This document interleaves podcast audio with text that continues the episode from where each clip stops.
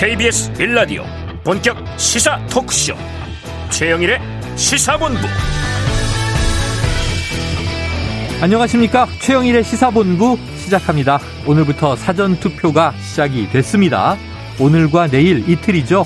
오전 6시부터 오후 6시까지입니다. 다음 주 수요일은 본투표가 다가오고요. 자 코로나19 확진자 수는 최다치를 보이고 있습니다만 소중한 한표 주권 행사를 위해 사전투표를 잘 활용해 주시기를 당부드립니다.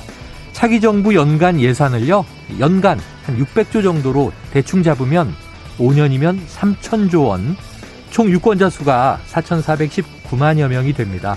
이걸 1인당 나누면요, 한 표의 가치가 6,800만 원에 가깝다. 잠정적 계산이니까 약 한 7천만 원 된다고 보자고요. 7천만 원 길에 그냥 버리는 사람 없잖아요. 그런데 우리가 투표 안 하면 7천만 원 버리는 겁니다. 그런데 보통 투표율을 한 75% 내외로 잡아보면 천만 명 넘게 7천만 원을 길에 버리는 사람들이 있다는 얘기가 됩니다. 세금이 정말 아깝다면 이 가치를 버려서는 안 되겠습니다. 자, 이재명, 김동연, 윤석열, 안철수 이 단일화 구도와 그리고 심상정 후보 대선 어떻게 흘러가고 있는지 분석해 보겠습니다. 최영일의 시사본부 출발합니다.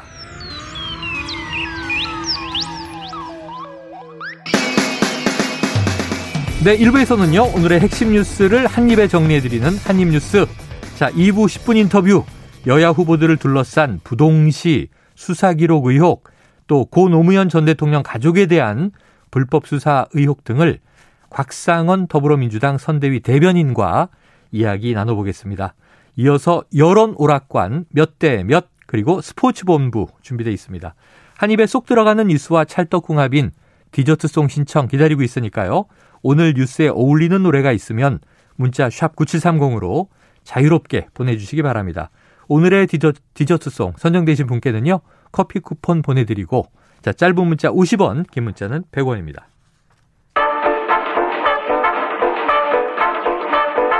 최영일의 시사본부 한입뉴스 네, 오늘의 핵심 뉴스를 한입에 정리해드립니다. 한입뉴스. 자, 박종 오마이뉴스 기자 그리고 새로운 게스트 정치 요정. 야, 이게 어, 시사본부에서는 처음 불러보는 호칭이에요. 장윤미 변호사님 나오셨습니다. 두 분 어서 오세요. 네, 안녕하세요. 본인이 왜 웃으세요? 어, 예, 굉장히 부끄러움을 네네네. 느끼게 돼서 저도 모르게 피식 웃게 됐습니다. 죄송합니다. 네, 박지원 기자님, 정치요정 맞습니까? 네, 맞습니다. 맞습니다. 네, 항상 만나 뵙고 싶었습니다. 아, 이 신뢰감 있는 목소리. 네. 하지만 사기인가? 어, 진짜 그 요정처럼 된 느낌이네요. 법조인이시니까 잘 네. 판단을 해주시고요. 알겠습니다. 자, 이게 보니까 또 오늘 코로나19 오미크론 변이 확진자 수는 역대 최다인데 어, 거리두기는 이 변경된 방침이 나왔네요. 그렇습니다. 자, 내일부터 어, 영업 시간, 음. 식당, 카페 등의 영업 시간을 오후 10시에서 오후 11시까지로 1시간 연장을 하기로 했어요. 네, 야금야금. 네, 9시에서 10시 됐는데 네. 10시에서 11시. 그렇습니다. 이게 원래 이제 13일까지 예정됐던 거리두기 단계였는데 네. 이거를 조금 풀어서 완화해서 11시까지 하는 것을 내일부터 오는 20일까지 적용한다. 아. 이렇게 얘기를 했고요. 사실은 이제 정부에서 모이는 이 인원을 8명은 늘리자 이런 얘기가 좀 나왔었어요. 네네. 내부에서는. 그런데 오미크론 확산세가 거세고 음. 확진자가 뭐 26만 명대까지 나오는 상황에서 좀 풀긴 그렇다. 그래서 영업 시간 좀 풀어 주자 이런 거고요. 음. 사실 지금 보면 어, 손실보상 확대도 돼 있고 거리두기 일부 완화 조치도 있었고 그리고 어, 이 의료 체계 자체가 고용군에 집중이 돼 있는 그런 상황까지 됐는데 네. 이건 계속해서 영업 시간은 어, 묶어둔 게 맞냐 이런 지적이 있었고요. 자영업자 소상인 분들의 어려움이 가중되고 있기 때문에 이런 게 좀 고려가 됐다 이게 설명하고 있습니다. 그래요. 자 방역 패스도 이미 없어진 상황인데 네. 뭐 일시적이라고 했으니까 언제 다시 도입될지 모르겠습니다만 이렇게 좀 야금야금 풀어가는 거, 좀 한 번에 확 푸는 거. 장 변호사님 어떻게 느껴지세요? 사실 전면적으로 풀기는 아직까지는 좀 조심스러운 측면이 있고 네. 이 부분에 대해서는 뭐 여론도 약간 반반인 것 같더라고요. 전면적으로 네네. 해야 되는 거 아니냐 하지만 아직 좀 조심스러워야 되는 거 아니냐라는 의견도 있는 신중하다. 것 같은데 음. 일단 영업 시간을 제한하는 것 자체는 당연히 조만간 전면으로 폐지돼야 되는 부분이 분명히 있지 않나라는 생각이 듭니다. 음. 방역 체계를 설립하는 데 있어서 설계하는 데 있어서 실제로 가장 손쉬운 방법인 거죠. 아예 음. 못 모이게 하는 거 네네. 그리고 아예 사업 자체를 영업 자체를 어느 시간까지는 못 하도록 하는 거. 그런데 이거는 사실상 소상공인 분들한테 일방적인 어떤 뭐 손해랄까요? 그리고 인내 이런 걸 강제하는 측면이 있어서 이 코로나도 지금 몇 년 차에 들어가는데 이걸 과연 계속해서 네. 장기적인 계획으로 정부가 끌고 가기에는 너무 많이 와버렸다. 음. 소상공인 분들뿐만 아니라 또 일상생활에서 제약을 받는 많은 분들도 피로감을 호소하고 계시기 때문에 비단 우리나라뿐만 아니라 뭐 다른 프랑스 등에서도 다 방역 체계를 완화하는 방향으로 음. 하고 있어서 우리도 그런 흐름 속에서 이것이 뭐 전파력은 비교적 높지만 치사율은 낮았다는 그런 점에 근거해서 일상을 조금씩 회복해 나가는 방향으로 가는 게 맞는 것 같습니다. 네. 음. 자, 방향은 맞다. 근데 이제 완급에 대한 의견들은 저마다 다 다른 것 네. 같아요. 자, 그런데 자, 본투표 날 말이죠. 이 확진자 격리돼 있는 뭐 아주 중한 중증 환자가 아니고 네. 병증이나 무증상 이 재택 격리돼 있는 분들은 음, 끝나고 저녁 6시부터 7시 반까지 투표하는 건 우리가 알고 있는데 네. 오늘 내일 사전 투표 때 혹시 확진으로 이 격리 기간이 겹치는 분들은 그렇습니다. 투표할 방법 없습니까? 그러니까 오늘은 투표를 할 수가 없고요. 오늘은 내일 투표 하실 수가 있습니다. 토요일 날. 네. 그러니까 오후 5시부터 선거 목적으로 외출할 수 있도록 아. 허용이 됐어요. 그래서 관할 보건소에서 격리자들에게 정기적으로 외출 안내 문자를 발송하고 있거든요. 네네. 이 문자를 받으시고 이걸 가지고 이 뭐 사전 투표 하시는 그 투표소에 가시면 됩니다. 아. 근데 5시부터 나갈 수 있고 6시 전까지 도착을 해야 돼요. 어. 그래서 투표만 하고 바로 귀가하는 걸로. 네네. 근데 어디 가시면 안 되고요. 바로 귀가를 하셔야 되는 거고 또 대중교통 이용은 하지 말아 달라. 이게 이 당국의 설명이었습니다. 아니, 전국 투표소가 뭐 한 3,500여 개소 있으니까 우리나라 이제 집에서 걸어서 갈 수 있는 투표소는 많잖아요. 네. 사전 투표는 보통 집에서 격리한다고 치면 그렇습니다. 뭐 가장 가까운 지정 투표소가 있지만 사전 투표는 더 가까운 데가 있으면 어디서든 해도 어디서든 할 수 있으니까요. 네. 다만 한 가지 유혹을 이겨내셔야 합니다. 갔다 네. 오다가 편의점을 들르시거나 네, 뭐 카페에 들려서 카페 식당 들르시면 안 된다. 그러시면 안 됩니다. 방역 수칙 위반이다. 네. 명심하시고요. 자, 사전 투표 진행 상황 보죠. 오늘 이제 6시 시작해서 벌써 이제 뭐 반나절 지났습니다. 투표율 어떻게 나오고 있어요? 지금 11시 투표율이 지금 들어와 있는데 5.38%예요. 1시간 반 전이군요. 대략. 네, 아마 이제 12시 투표율도 이제 곧 올라올 것 같은데요. 네네. 11시 투표율만 보면 지난 대선보다 1.85% 포인트 높습니다. 어. 그래서 뭐 뜨겁다. 아, 이제 유권자들이 사전 투표에 대한 어, 좀 열망, 갈망이 좀 강했다라는 생각이 듭니다. 사전 투표 도입 이후 역대 최고다. 네. 네. 그렇게 보시면 되겠고요. 아마 그 여야가 뭐 여야 가릴 것 없이 계속해서 사전투표 독려를 해왔기 때문에 네. 지지층을 중심으로 아 빨리 사전투표하고 음. 뭐 출근하든지 다시 돌아서 일을 보자 이러신 분들이 많고 지금 전국 곳곳에 어 인증샷 여기 좀 어. 올라온 걸 보면 뜨거워요. 뜨겁다. 여기저기 막 줄 서서 투표하고 계세요. 어, 이게 직접 가신 정치자분의 증언이 있습니다. 네. 청취자 1065님, 오늘 사전투표 첫날인데 오전부터 줄이 길게 늘어설 정도로 뜨겁더라고요. 음. 역대급 사전 투표율이 나올 것으로 예상해 봅니다. 네. 자 그렇다면 우리 장 변호사님 네. 하셨어요? 저는 오늘 가급적 한번 해보려고 하고 있고요. 일정 중에 아. 제가 정말 이 사전 투표율 갖고 원래 좀 전통적인 공식은 이거 네. 진보 측에 유리하다. 그러니까 사전 투표 많이 가면 어. 예, 왜냐하면 이 공식이 좀 확정적으로 굳어졌던 게 21대 국회의원 총선 때 어. 사전 투표율이 한 27% 육박하게 맞아요, 역대 맞아요. 최고였거든요. 음. 그때 민주당이 워낙 이제 180석 압승을 하다 보니까 음. 이거 유리한 거 아니야?라는 전망이 있었는데 꼭 그렇지 않다는 게 최근에 서울시장 선거에서도 사전 아. 투표율이 아. 상당히 높았는데 보수가 이기더라. 예, 민주당 후보가 이제 패했고 그렇다면 음. 이 공식이 깨진 지는 좀 된 것 같아서 네. 국민의힘 측에서도 아, 오히려 본투표 당일에는 어, 코로나가 굉장히 창궐을 해서 네네. 투표에 좀 어려울 수 있으니 특히 어르신 분들 아예 사전 투표 기회가 있을 때 반드시 좀 해주시길 바란다라고 음. 이야기를 하고 있어서 이 코로나가 뭔가 선거 풍경 국면 같은 것도 상당히 좀 많이 바꿔놓고 있는 부분도 분명히 있는 맞아요. 것 같습니다. 그러고 보니까 지금 이 코로나 일부가 엄습하고 네. 총선이 있었고 네. 그 서울시장, 부산시장 재보선이 있었고 네. 그렇죠. 대선을 치르고 있는 와중에 네. 이제는 다들 좀 익숙하실 것 같아요. 코로나 네. 시대에 투표 익숙하실 것 같고, 음. 그다음에 그 여야가 투표 동료를 하고 있고 여러 가지 계산이 있겠지만 특히 국민의힘은 사전 투표를 더 독려할 수밖에 없는 게 네. 가서 투표용지를 받게 되면 음. 사전 투표는 안철수 후보 기표란에 아, 사퇴라고 표시가 되죠. 바로바로 네. 출력을 투표용지를 하기 때문에 맞아요. 그런데 본투표에서는 그냥 있어요. 안내문만 안 찍혀 있다. 네, 안내문만 투표소에 붙어 있고 음. 투표용지에는 그대로 있습니다. 안철수 후보의 이름도 있고 사퇴 표시가 안 돼 있어요. 그래서 혼란 줄 수가 있거든요. 그 공란을 보면 사태가 네. 없으면 찍고 싶은 욕구가 생기나? 있죠, 진짜. 아무래도 생기나요? 어, 네. 사태 안 했나? 그러면서 아, 네. 찍을 수 있죠. 그럴 리가. 아, 그런 면도 있지 않을까? 네네네. 사태라는 게 찍혀서 나오니까. 아, 하지만 뭐 여러 가지 가능성이 있으니까 최대한 그런 가능성은 차단할수록 좋다. 사퇴가 찍혀 있는 네. 사전 투표로 이제 우리 보수 음. 어, 지지층들이 가는 게 좋겠다 하는 이제 발상이라는 거죠. 그런 생각도 있을 것 같아요. 박 기자님은 하셨어요 투표? 아직 안 했습니다. 네네. 지금 고민 중이에요. 왜? 제가 해보니까 사전 투표하면은 네. 너무 일찍 해서 투표하니까 좋은데 네. 본 투표에 너무 심심해요. 아, 그날 뭔가 허전해요 본 투표 날. 그래서 지금 내적 갈등을 벌이고 있습니다. 아, 그러니까 뭐, 야, 박빈입니다. 지금 한 표가 소중합니다. 그럴 아, 때딱 가서 아, 찍을 그렇죠. 때 존재감? 아, 그런 것도 있어요. 네, 알겠습니다. 자, 그날 한임스 하시면 되죠. 네. 뭐가 걱정이에요. 알겠습니다. 시사본부 와서 얘기하실 게 얼마나 많은데. 네.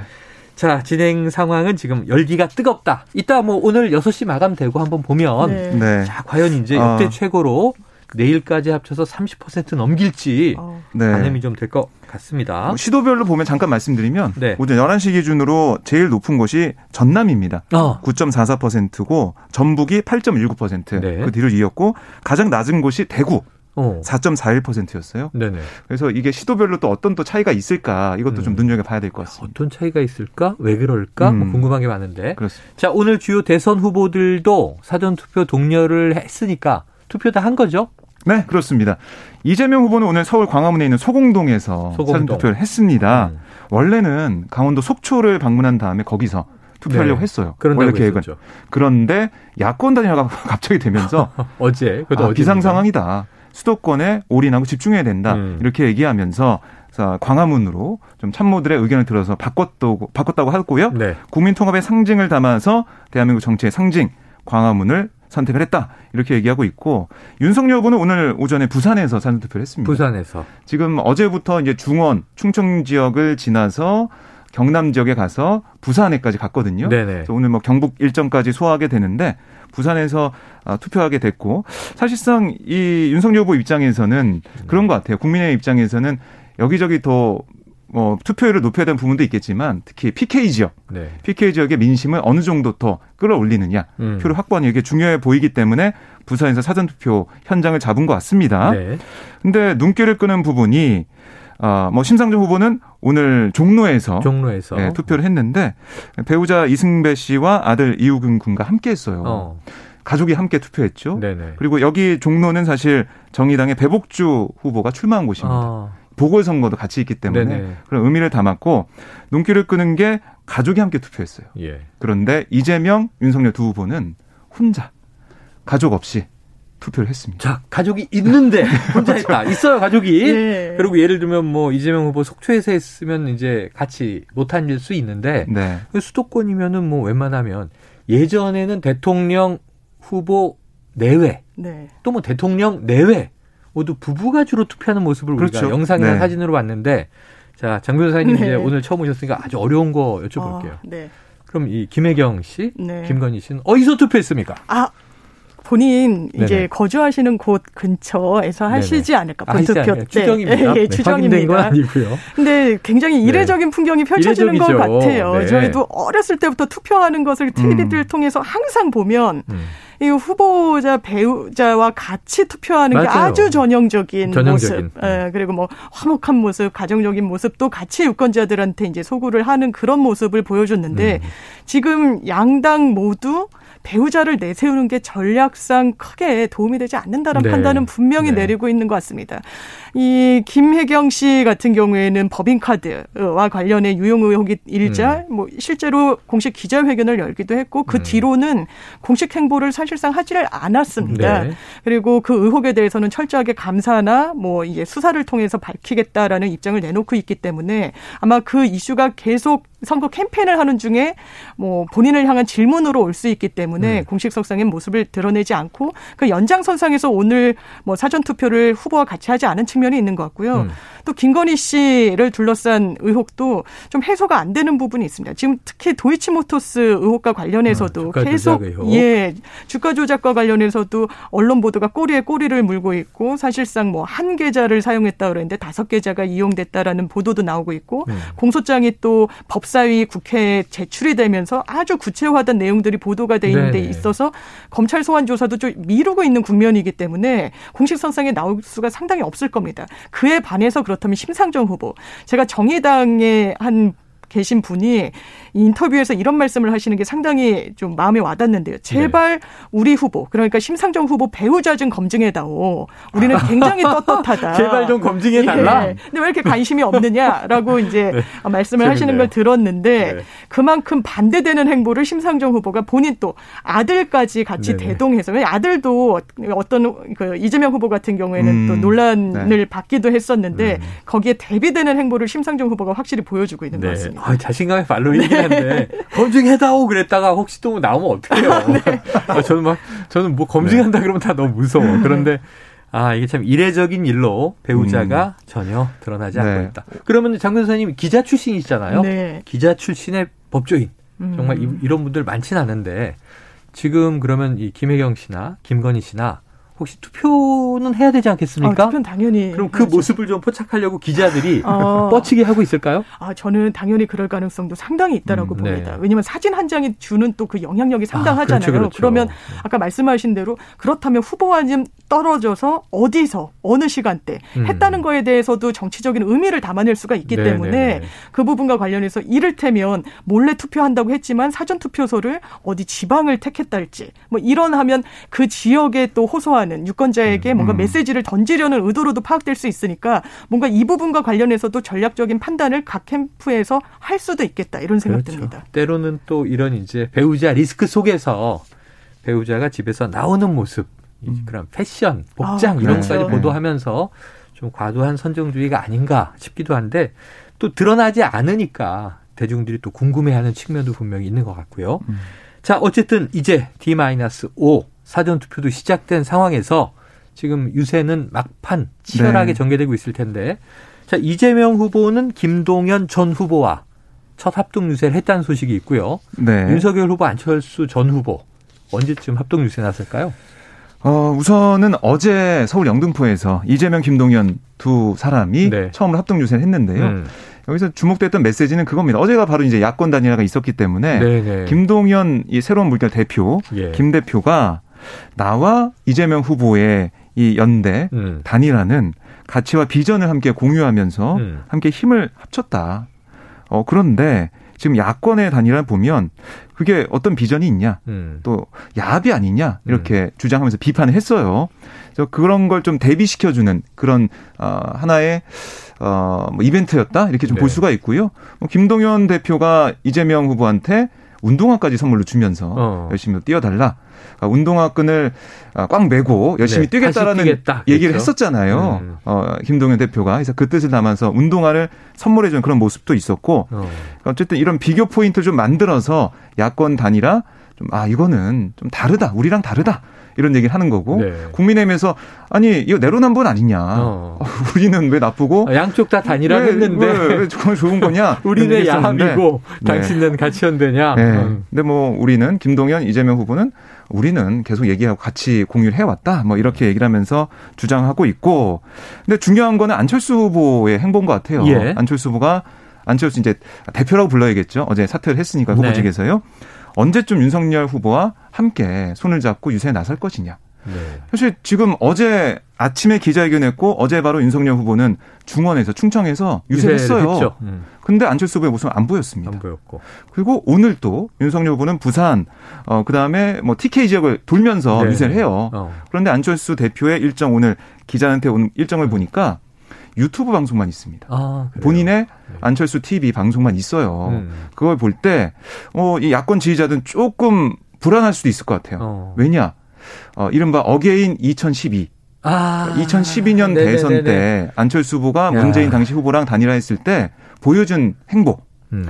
단일화를 한 다음에 2주 동안 아무런 행보는 안 했거든요. 안 하고 투표 당일날 미국으로 출국을 네, 해서 투표 결과도 안 보고 네네네네. 출국을 했죠. 아, 그때 정말 그 언론의 관심은 네. 오히려 후보 사퇴한 안철수 후보에게 많이 쏠렸던 기억이 그랬죠. 납니다. 한 번은 광화문에서 네. 문재인 당시 후보한테 목도리 한 번 걸어주고 아, 한번 했고 그 퍼포먼스만 있었고 네. 그 위에 행보를 안 했어요. 어. 그래서 혹시 안철수 후보가 안철수 대표가 똑같은 모습 보이는 거 어. 아니냐? 이런 우려가 있는데 뭐 국민의당과 국민의힘 쪽 얘기를 제가 들어보면 음. 그건 아니다. 아니다. 지지자들의 이제 반발이 좀 거세기 때문에 오늘 소통 방송 통해서 좀 무마를 하고, 하고. 가라앉히고 네네. 휴일이나 뭐 이때쯤에는 같이 할 거다 이렇게 전망을 하고 있습니다. 야 이제 오늘 지나면 나흘 남거든요. 네. 이제 할수 있는 날이 정말 궁금하네요. 네. 자 김동연 후보에게 이재명 후보가 운동화 선물했다는데 윤석열 후보도 안철수 네. 후보에게 마라톤화 같은 거 아. 뛰는데 이게 또 완주에는 음. 네, 마라톤 완주에는 안철수 후보가 자부심을 보였었거든요. 음. 네, 그렇죠. 한번 선물해 주시면 좋을 것 같아요. 어, 너무 좋을 것 같습니다. 지켜보도록 하죠. 자, 저 장 변호사님, 네. 그 안 후보 아까 2012 again 2012 하니까 좋은 게 아니잖아요. 좋은 게 아니죠. 어떨까? 그때처럼 하진 않겠죠. 그때처럼 하고 싶어도 시간이 일단 얼마 정말 남지 않은 것 같고요. 네네네. 지금 안철수 후보 그 당시에 2012년도에 문재인 뭐 후보랑 단일화했을 때도 결과적으로는 좀 결과가 좋지는 않았죠. 음. 예. 그때도 뭐 정권 교체 여론이 상당히 높은 시점이긴 했는데 정권 교체는 되지 않았고 이명박 정부에 이어서 박근혜 정부가 탄생을 하기도 했어서 음. 이게 단일화 효과가 과연 정말 어느 정도나 될 것인가. 이 안철수 후보가 윤석열 후보의 손을 잡아줌으로써 그 여파가 음. 어느 정도로 순기능으로 미칠 것이냐는 정말 초미의 관심사일 네. 것 같은데 뚜껑을 열어보기 전까지는 정말 단언하기가 어려운 게 어. 사실상 유리한 고지를 다진 거는 뭐 부인할 수 없어 보입니다. 네. 다만 이 단일화가 딱 아주 선제적으로 음. 좀 감동을 주면서 이뤄졌으면 상당히 파급력이 있을 것 같은데 거의 한 달을 끌었거든요. 음.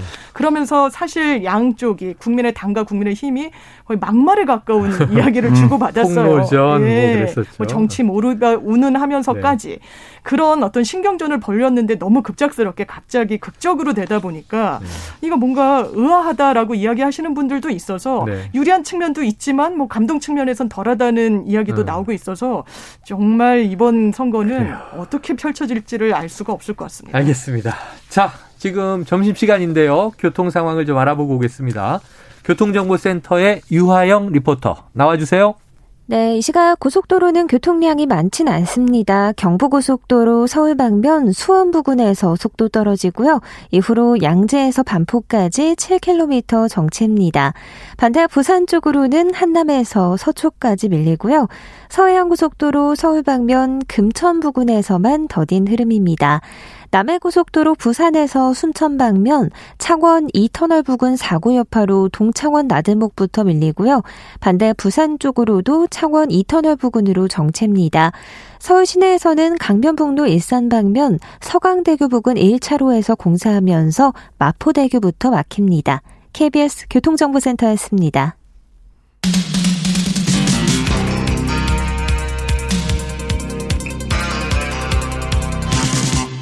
최영일의 시사본부. 네, 한입뉴스 박정호 기자 그리고 오늘의 special 게스트 장윤미 변호사와 함께하고 계십니다. 자, 청취자 3660님은요.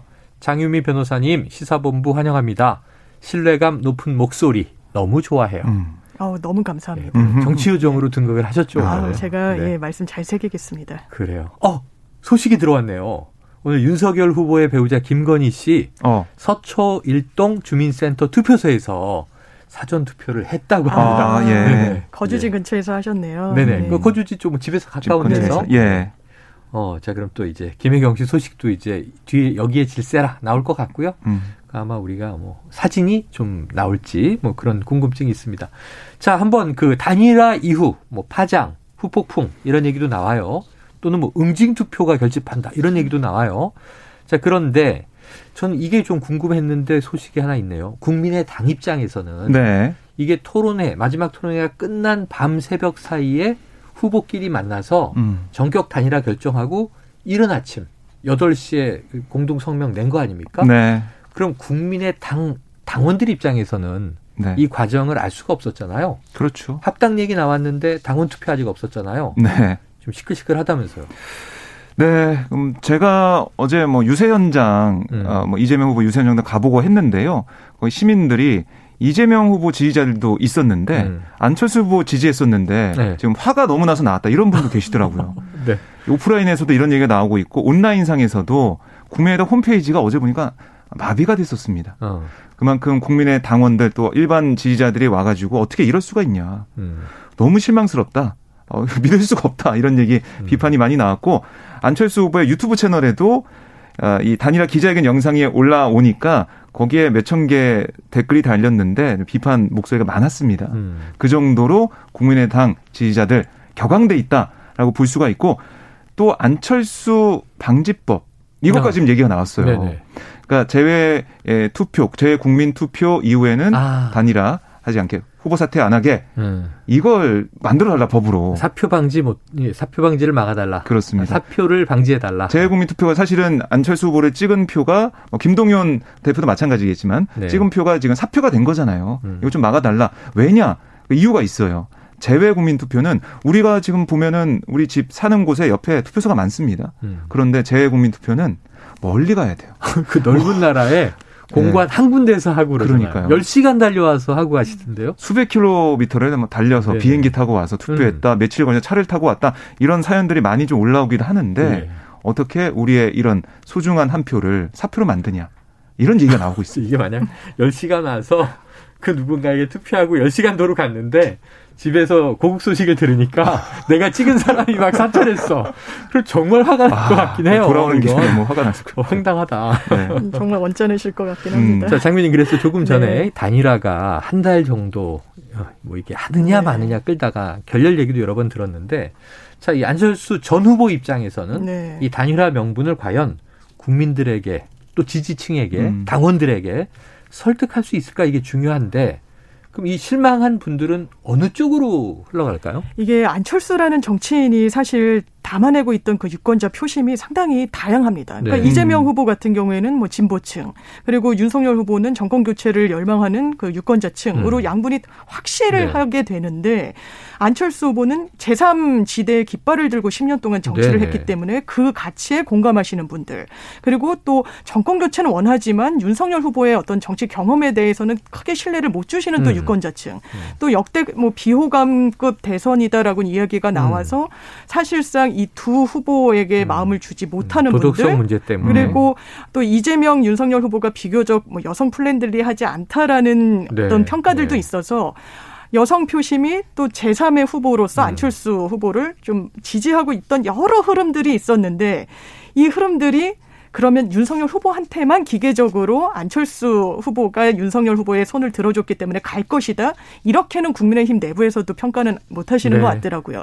그렇다면 이 표는 갈라질 텐데 누구에게 조금 더 가고 덜 가고의 문제가 아, 남을 거고. 알 수가 없죠, 지금. 그리고 또 하나는 정치인 안철수만 놓고 봤을 때 지금 이 단일화를 한 것이 어떻게 명함으로 작용할 것인가 관련해서 일단 본인이 10년 동안 들었던 그 가치, 제3지대에서 다당제로서 음. 뭔가 거대 양당 정당 구조에 균열을 내면서 건강한 정치 개혁을 좀 해보겠다는 그게 사실 합당으로 이어지면서 네. 이게 보수 정당과의 합당으로 귀결이 되면서 당연하게도 본인을 지지했던 국민의당 당원들 음. 그리고 지지자들에게 설명을 할 의무가 반드시 있는 것 같습니다. 네. 내가 왜 이 선택을 할 수밖에 없었는지 아마 정권 교체 명분을 내세울 것으로는 보이지만 거기에 플러스 알파가 없다면 음. 사실상 안철수라는 정치인을 지지해왔던 많은 분들을 놓고 가는 셈이 되지 않을까 이렇게 좀 우려하는 목소리도 네 나오는 것 같습니다. 사실은 뭐 마지막 토론회 그 이후에 단일화 발표 직전까지도 지금 말씀하셨다시피 정권 교체 안 한다고 한 것도 아니고 또 이제 저희 그 거대 기득권 양당을 비판하지 않았던 것도 아니고 그런데 그 180도가 바뀐 하룻밤 네. 사이에 이를 설명을 할 필요가 있다. 음. 자, 박 기자님. 네. 그런데 이게 민주당 또 이런 주장이 나왔어요. 윤석열 후보의 그 부동시. 네. 양쪽 눈의 시력 차가 커서 음. 군을 면제받았다. 이게 고무줄 시력이다 이렇게 비판을 하면서 네. 군 면탈 의혹을 지금 제기한 셈인데 이 내용은 좀 일리가 있습니까? 어때요? 그러니까 이게 여야가 국회 법사위에서 합의를 해가지고 음. 법무부부터 자료를 받기로 했었어요. 법무부가 자료를 주기로 했다. 네, 그 법무부 자료가 그래서 어제 왔습니다. 네네. 어제 와서 어, 이 법사위 여야 간사와 위원장이 확인을 열람을 했어요. 열람을 했다. 열람하고 그 내용을 언론한테 얘기를 했는데 네.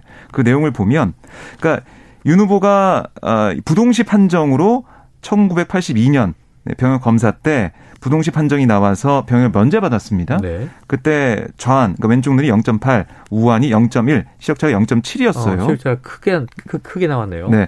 그래서 그런데 민주당의 주장은 뭐였냐면 제보를 받아보니까 검사 임용 때와 검사 재임용 때 신체 검사에서는 이 시력차가 줄었다. 어.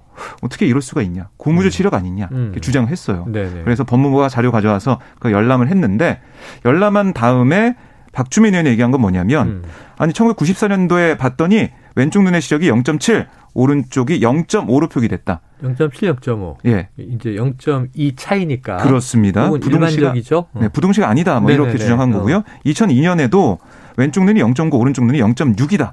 네. 그러니까 시력차가 0.3이에요. 네. 그래서 부동시가 아니다. 음. 이거 봐라. 이거 왜 군대 갈 믿을 수가 있냐? 그랬나? 그렇습니다. 그리고 인사청문회 때 2019년에 그때 서울 아 그 분당 서울대병원에서 시력 검사 받아서 냈을 때 네. 그때는 또 부동시가 나왔단 말이죠. 어, 그래요.